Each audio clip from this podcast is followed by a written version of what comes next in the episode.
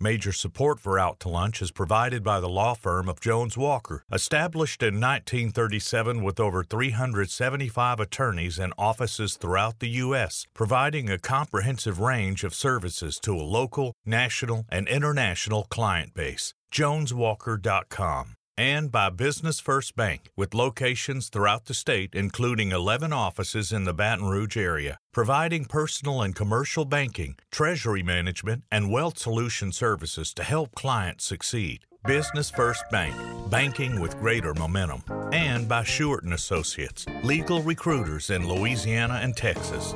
And Orange Theory Fitness, delivering fitness results for a healthier world. From Mansur's on the Boulevard in Baton Rouge, we're out to lunch with editor of the Baton Rouge Business Report, Stephanie Riegel. It's business Baton Rouge style. Hi, I'm Stephanie Riegel. Welcome to Out to Lunch. While New Orleans gets the lion's share of attention for being Louisiana's premier tourist destination, Baton Rouge has some offerings of its own particularly downtown, where several new hotels have opened in recent years in an effort to make the market more attractive to leisure and business travelers. Is it enough? And what do we have to offer here to attract and entertain visitors and locals alike? Joining me today to discuss this is Michael Day, General Manager of the Raising Cane's River Center, which is Baton Rouge's premier event facility.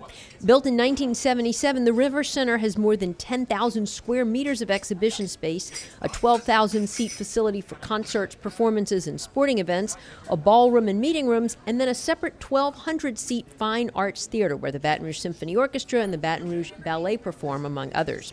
In the fall of 2016, the River Center became the Raising Cane's Cane's River Center when Raising Cane's bought the naming rights for the River Center for nearly $4 million, a deal that was designed to help generate a little cash that could be used to help refurbish the center.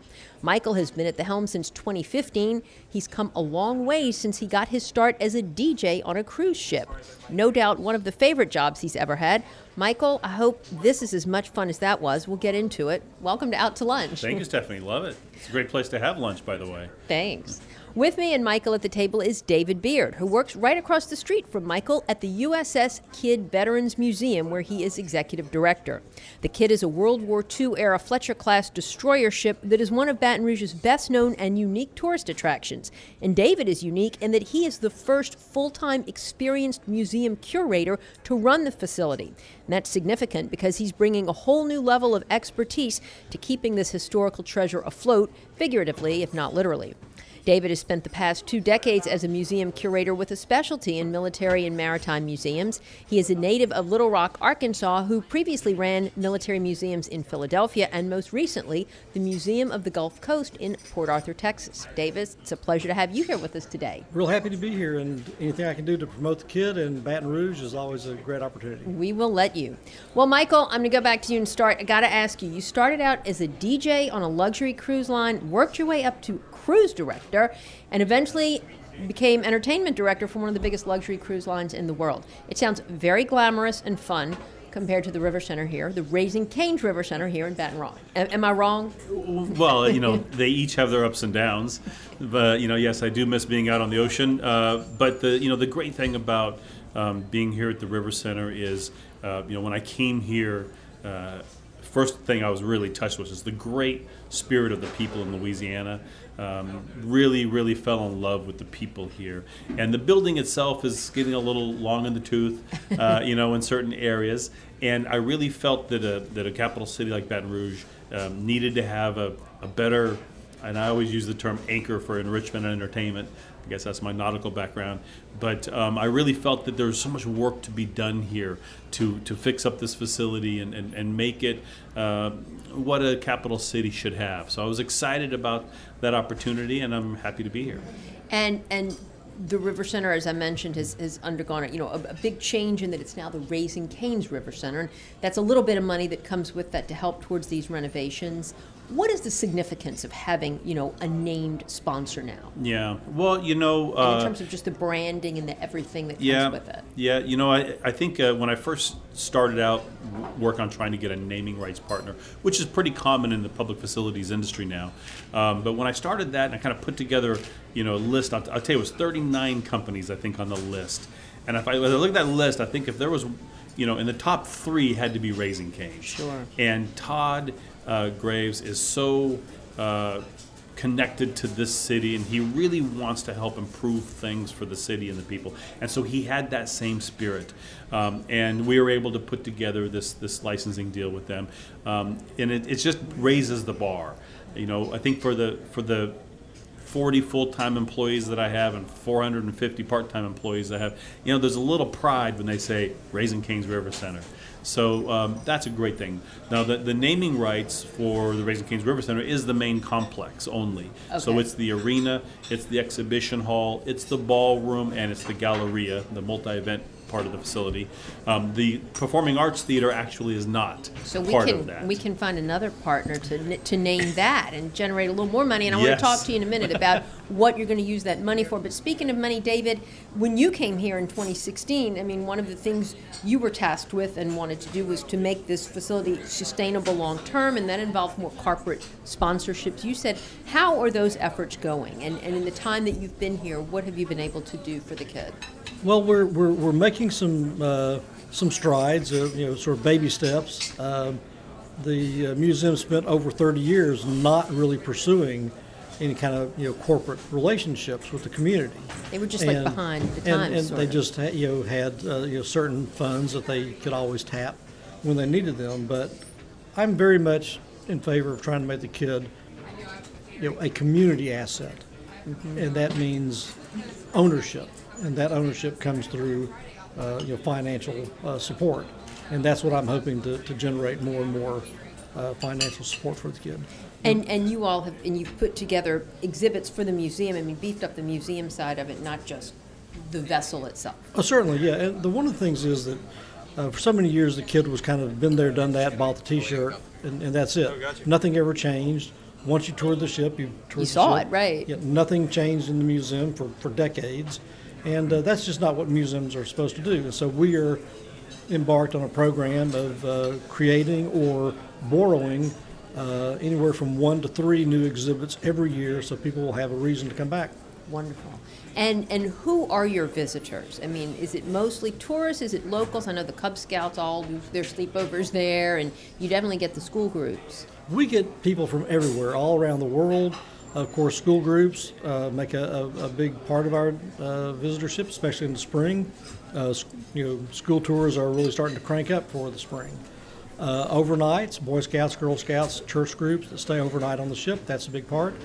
Uh, the tour boats uh, bring in lots of visitors, uh, and, and those people are from everywhere. And we're getting more of these river cruises in Baton Rouge, right? Yeah. As, I understand there's a possibility of even another uh, line coming in, so that, that's wonderful for us, and wonderful for everybody.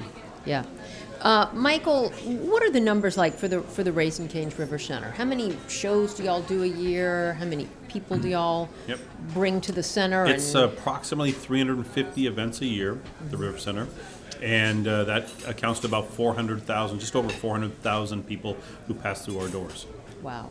Now, um, we passed a tax uh, Mm-hmm. a couple of years ago, or a year and a half ago, Just last December. just last December 8th, December. actually. Okay, so one of the time is, but but that was to in part fund specific improvements to the river center. Plus, you have a little bit of Mm-hmm. the naming rights revenue.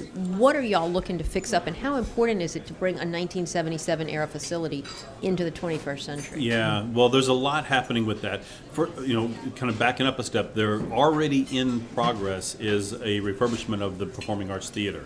So it's an 18.1 million dollar refurbishment. The theater will go dark this July 1st, and it's going to take probably 16 to 18 months to get that facility done. And then it's going to be, you know, again, the most beautiful, best theater for performing arts in the capital area. So we're excited from that. Separate from that, the hotel tax that just passed, those revenues, uh, our hope is to bond that for improvements to the arena. And, and do you actually book shows and conventions yourself, or your sales staff does that? I, uh, it's, it's, uh, I have a salesperson, Rhonda Ruffino is my director of sales and, and marketing, and between Rhonda and I, we pretty much do all of the booking.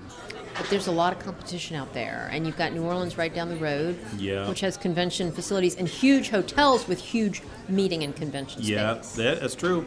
Uh, you know, I always say people are always looking for a reason or excuse to, to head down to New Orleans for the weekend. If a, if a, if a band plays in New Orleans, they're not going to play in Baton Rouge in the same year typically, but we may get them the, the next year. Um, so that's that's kind of the way that booking cycle goes. But I will say Baton Rouge has something really great going for it on the convention side, and that is we have six and soon to be seven hotels within walking distance to the River Center, to the main complex. So for people coming in from out of town, they want to take in a little bit of the Southern culture, uh, some of the food, and, and, and the you know, friendly people that we have here. They can just get the transfer from the hotel to the ho- to the, from the airport to the hotel. They don't have to rent a car and drive someplace. They can literally walk to the River Center. And and one of those attractions, for instance, David, is the Kidd. Do you all work together? Or are there synergies between the River Center and the Kidd, or between you two, where you're able to, you know, capitalize on what each other has to help each other out? Well, we try to, whenever possible, to sort of cross promote each other. We don't you know, have official partnerships, as it were, but you know the uh, you know, the River Center they, they keep material about what's going on at the Kidd. Uh, they promote to their guests what's going on. Uh, we can even work with them to develop some uh, some packages, some discounts if they have a special group in town, like the bowlers that were here. yeah, I was gonna say that was probably the best example. Yeah, David, what are the numbers like for for the Kidd? Um, where does your money come from? I mean, and do you all get any grants? Do you get any help from the federal government, being an, uh, like a decommissioned former Uh, no, vessel, we, we or get, no? we get uh, we get no state money, even though we are a, an unfunded state agency. Uh, the city gives us a, a grant, as they do the other cultural institutions in the city every year. Uh, it's most probably not very much. Most of our funds are generated by you know we self-generate Okay. uh, through ticket sales, gift shops, you know, the overnights, um, grants whenever we can get them, And just fundraising. and just fundraising. And, and but of course, we're weak on fundraising. Historically, we never did, and, and it's time we, we do that. And uh, it, it's time that we stepped out, you know, sort of the shadows in the sort of the giving community uh, in Baton Rouge and become uh, an entity you know worth um, you know supporting by the Absolutely, philanthropic community. because it is such a you know such a unique attraction, such an asset in the community. Are you good at fundraising? I mean, is this Um, in your wheelhouse? Well, you know, I, I've been told that that uh, that I have an ability to uh, to uh, inspire people about you know a project. I can kind of draw people in and get them excited about a project. Uh, having, I've never really had the opportunity to try and raise a lot of money, but we are hoping that that's going to be in the future of the Kidd because the Kidd. It's a 30-year-old facility. It's wholly inadequate uh, for its even its current use. Uh, future growth is out of the question with the facility. We need to look at where we need to go, Yeah. and of course that would involve raising money. And I'm hoping that we can get the word out and engage the community enough that uh, that we will be able to uh, to set a goal and, and meet that goal, so that the Kidd can become, you know, and remain a, uh, an asset, a cultural asset to downtown. Absolutely. Baton Now, one of the big things for the Kidd this year is is a movie that Tom Hanks is making there, going to utilize the the vessel. How does that help? And and um, what are the logistics behind that? Do y'all have to shut down while they're filming a movie there? Well, we, we're really happy that uh, that Hollywood has has uh, become aware of us because you know, we are the best preserved World War II warship on the planet, actually. Really? Because The Kidd best preserved? The, the, well, it's in in its World War II configuration. So many warships of that era you know, were retrofit, modernized, things like that. So that, you, know, you look at the Kidd, its profile, its armaments, its navigation, everything is just like at the end of World War II. Wow. And so that makes us ideal for, for films of that era. So so we're you know, working with the uh, Baton Rouge Film Commission. You know, we are hoping that uh, that more attention will be drawn uh, to the USS Kidd as a site for filming. yeah. And so when they come, I mean, do they shut it down and, and actually get on board and they, you know? Sure, we, we have we have to shut down because obviously when, when you know filming is going on, you can't have tourists on board. Right. You can't have the extra noise. Uh, there are all kinds of cables, all kinds of things going on. Uh, you know, we've we've been down this road before. We've had a number of films uh, made using the ship, you know, but not really um, focusing so much on the outside. Lots of interiors of, of the ship. Yeah. And does it make a lot of money for y'all? Uh, we're, we're, we're hoping it, it, it has made some, it has made some, you know some money in the past, and uh, and, and of course you know, we, we lose revenue by being you know, closed, Closed, down. by yeah, something like so it's a so, sort of- so of course we need to be compensated. Right.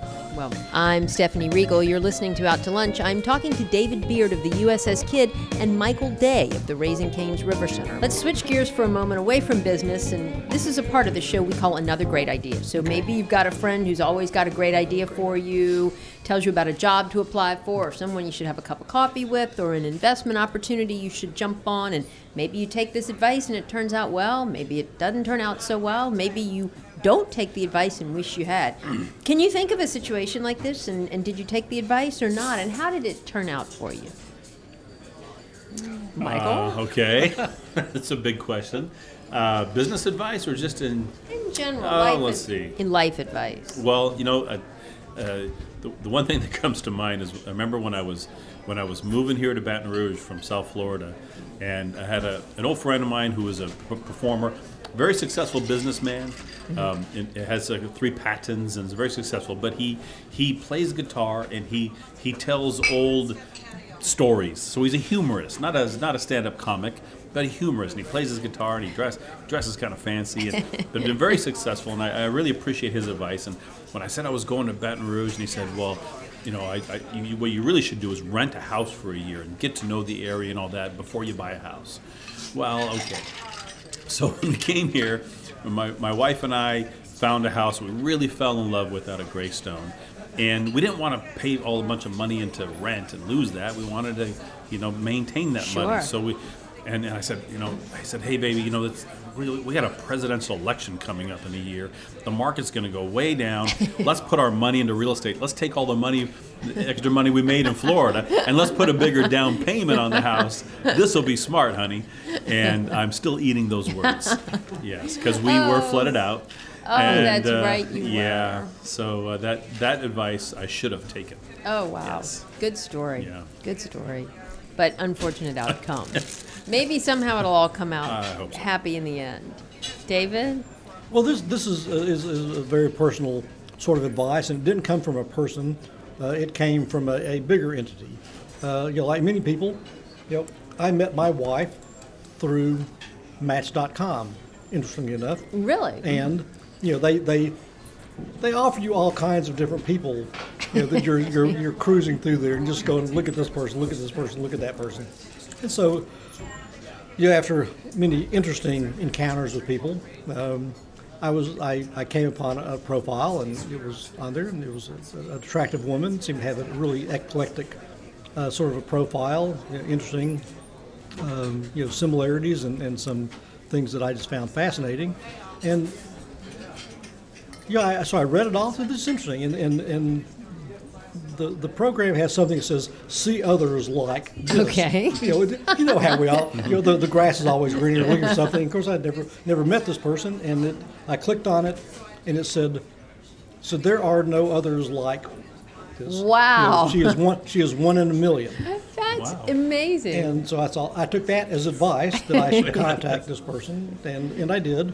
Now, That's in all fairness, she had just signed up, okay. and, and her, her stuff had not gone through the, the system to where it could match her up. And so I tried to to remind her of this so she doesn't get a big head. But, but it worked out well. And, and, uh, congratulations. and I, I, I took the advice of Match.com. and Match.com hadn't been around that that long. So how many years have you been married now? We've been married for a little over nine years now. Excellent. Wow. Excellent. You know, I know two other very happy couples that met on Match.com, so it can work. Yeah. Yeah. It's a good commercial for them. I'll be expecting a check. Michael, you um, mentioned your house had flooded. I, I know in that same flood, you all were both affected. Your, you know, professionally, the River Center became a shelter Yep. for a number of weeks, and, and I think the Kidd even had to close down just because there was so much activity around there. And I guess this happens from time to time. But what does Well, that do when you have that sort of One- business Once every thousand years is where we're, we're hoping that Let's they're hope. right about Yeah. that. Let's we're hope thinking like- stays there at that. Because that was a once in a lifetime opportunity. But the next thousand year flood, I'm going to nail it because I got it now. But y'all did okay. Yeah, well, you know, we got evacuated three times, and then we, uh, and then I ended up running uh, an evacuation out in Livingston Parish until I could get myself out. No kidding. And then once I got down to the River Center, I you know, was, wasn't leaving very quickly. Uh, so we, because we became the Red Cross's largest shelter in the state at that time. And uh, the difficult part for downtown was that was you know 35 days as a shelter plus a little more time on either end.